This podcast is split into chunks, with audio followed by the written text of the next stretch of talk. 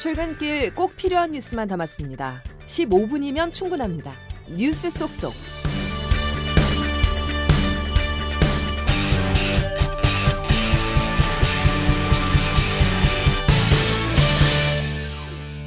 여러분 안녕하십니까? 10월 27일 금요일 CBS 아침 뉴스 김은영입니다.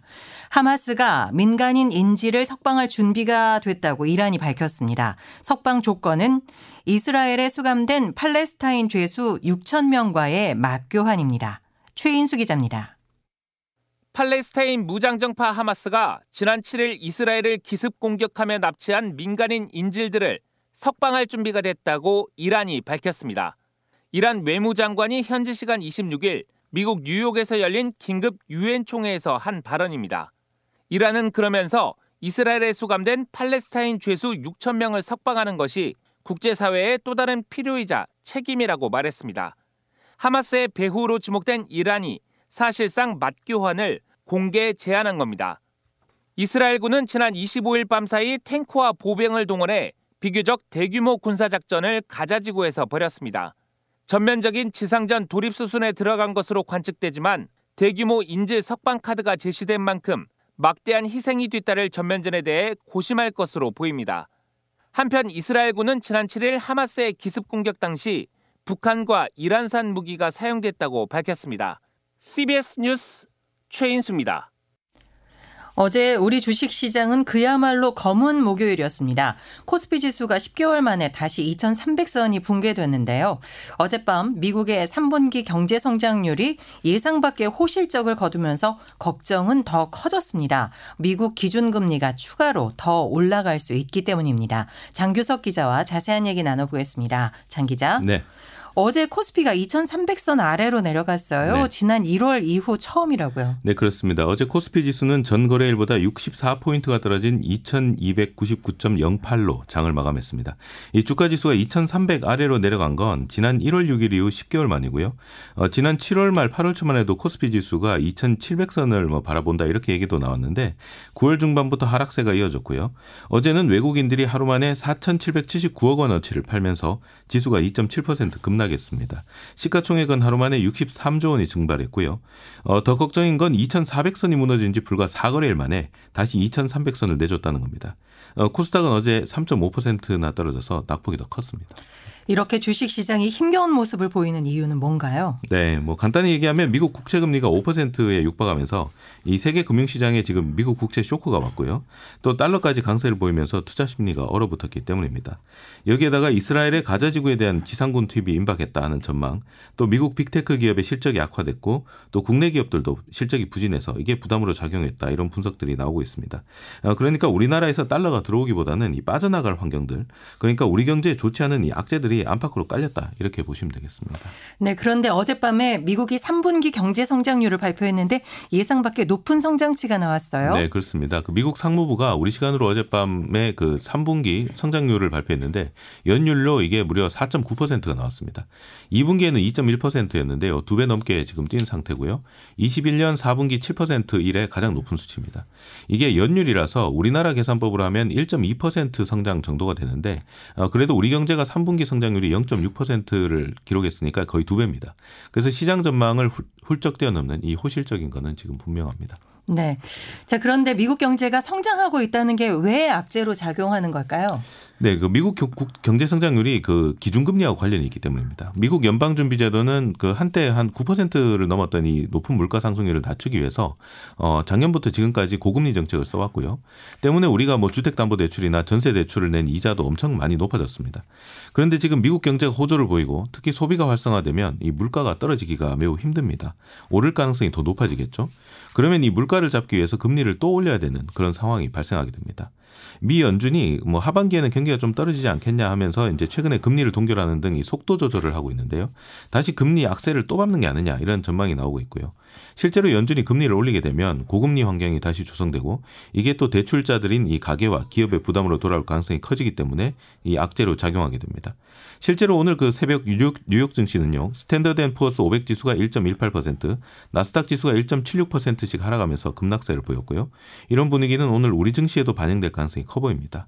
미국 경제가 좀 잘 된다고 하는데 우리는 힘든 이 아이러니한 상황이 지금 펼쳐지고 있습니다. 네. 지금까지 장규석 기자였습니다. 정부가 2025학년도 입시부터 의과대학 정원을 늘리기로 하고 4주간 수요조사에 나섰습니다.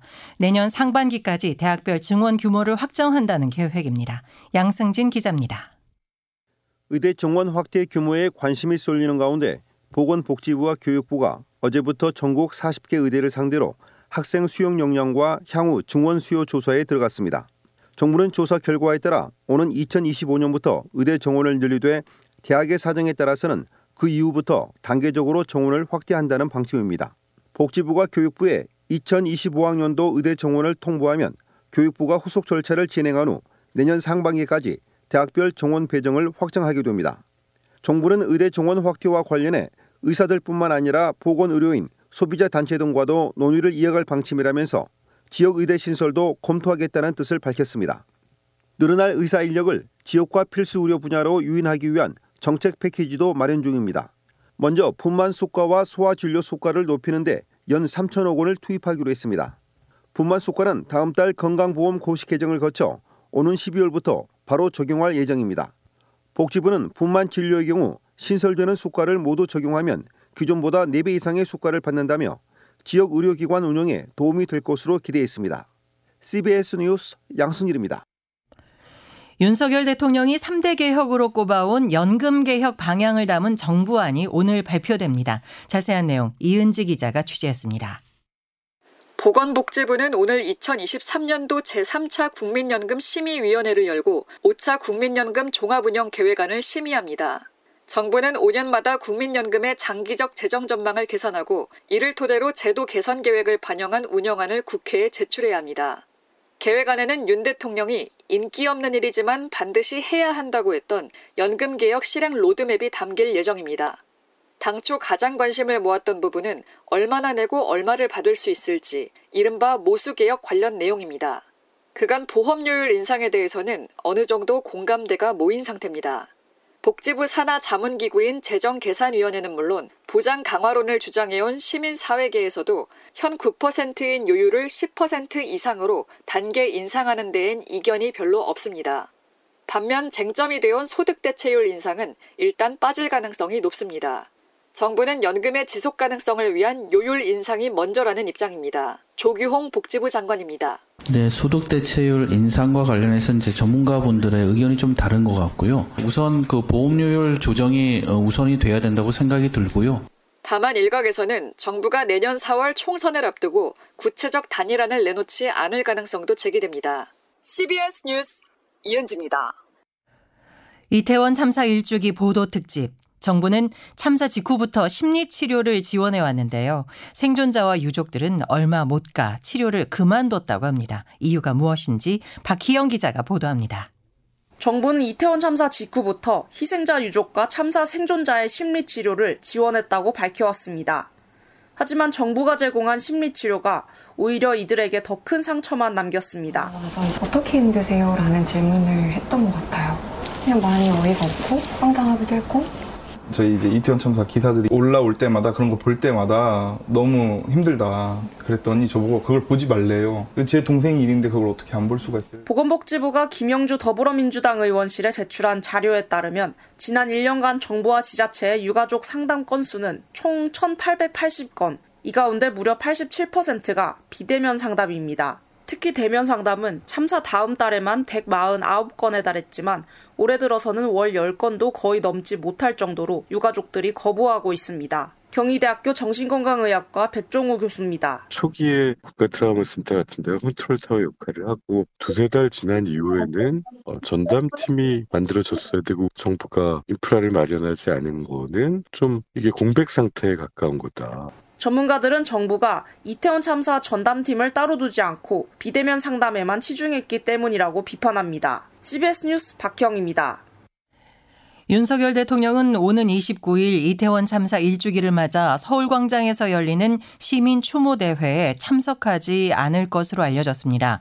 대통령실 측은 유가족 추모 행사라기보다는 야당이 개최하는 정치 집회 성격이 짙다며 불참 방침을 결정한 배경을 설명했습니다. 수원 전세 사기 피해자들이 또다시 거리로 나섰습니다. 대규모 대출을 해준 것이 피해를 키운 원인이라고 지목했는데요. 박창주 기자가 현장을 다녀왔습니다. 눈덩이처럼 피해 금액이 불어나고 있는 수원 전세 사기 피해자들이 거리에 섰습니다. 은행원을 꿈꿨던 수원 전세 사기 피해자 20대 A씨의 호소입니다. 무엇을 가지고서 은행은 이 법인이 안전하다고 판단했던 것일까요? 정시일가로 인해서 저의 꿈은 무너졌고 저의 미래는 흐려졌습니다. 전세금을 잃게 된 원인으로 은행을 지목, 집주인이 세운 부동산 법인에 무분별한 대출을 내줘 무자본 갭 투자로 피해를 키웠다는 겁니다. 단순히 이자만 받으면 되니까라는 마음으로 정확한 검토 없이 대출을 일으켜 준 겁니까? 어제 저녁 수원역 앞에서 집회를 열고 원인 규명과 지원책을 촉구하며 정부와 정치권을 향해 거듭 목청을 높였습니다. 피해자를 먼저 구제한 뒤 가해자의 구상권을 청구하고 선별 없이 피해자를 지원해달라는 게 핵심으로 특히 임대인에 대한 묻지마 대출이 화근이 됐다는 지적입니다. 전세 사기 피해자 수원 화성 대책위 관계자입니다. 부동산에서는 특정 은행 부지점장님을 찾아가면 정비시 건물 소개로 왔다 하면 대출이 된다고 하였습니다. 대책위 자체 조사에 따르면 피해 건물의 대출 거래를 가장 많이 한 금융사는 국민은행과 농협은행으로 거래 건수가 50건 이상으로 집계됐습니다. 대책위는 세입자들에 대한 선구제를 현실화하기 위해 악성 임대인의 범죄 수익을 정부 차원에서 몰수해 줄 것을 요구하기도 했습니다.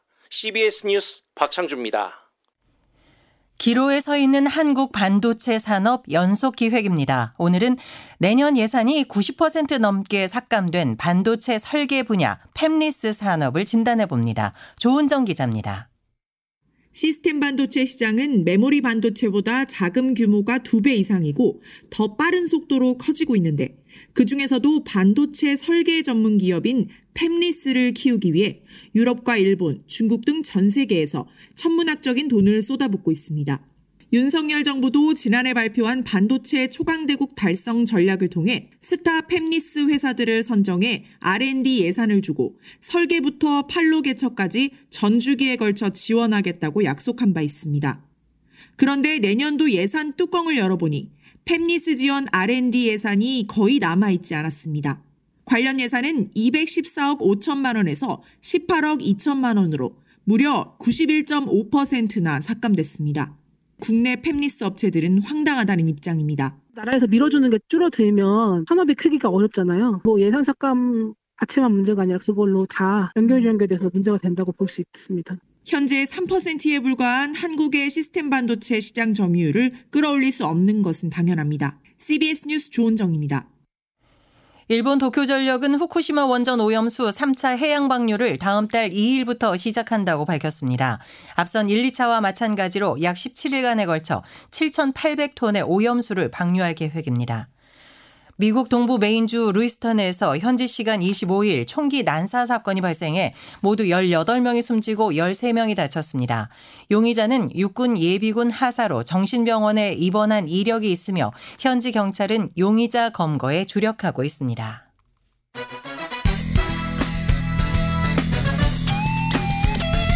핵심만 담다. Save your time. 이어서 자세한 날씨를 기상청에서 김수진 CBS 기상 전문 리포터가 전해드립니다.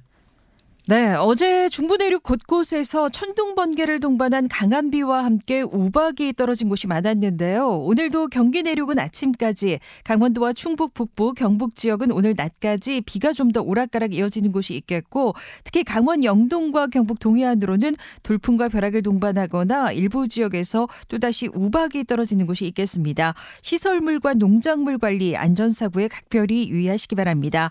그 밖에는 오늘 오전까지 전북 동부와 영 경남 내륙을 중심으로 가시거리 200m 미만에 매우 짙은 안개가 끼는 곳이 있겠고 또 서해안과 강원 산지, 동해안과 제주도를 중심으로는 오늘 바람이 무척 강하게 불 것으로 보여서 여러모로 각별한 주의가 필요하겠습니다.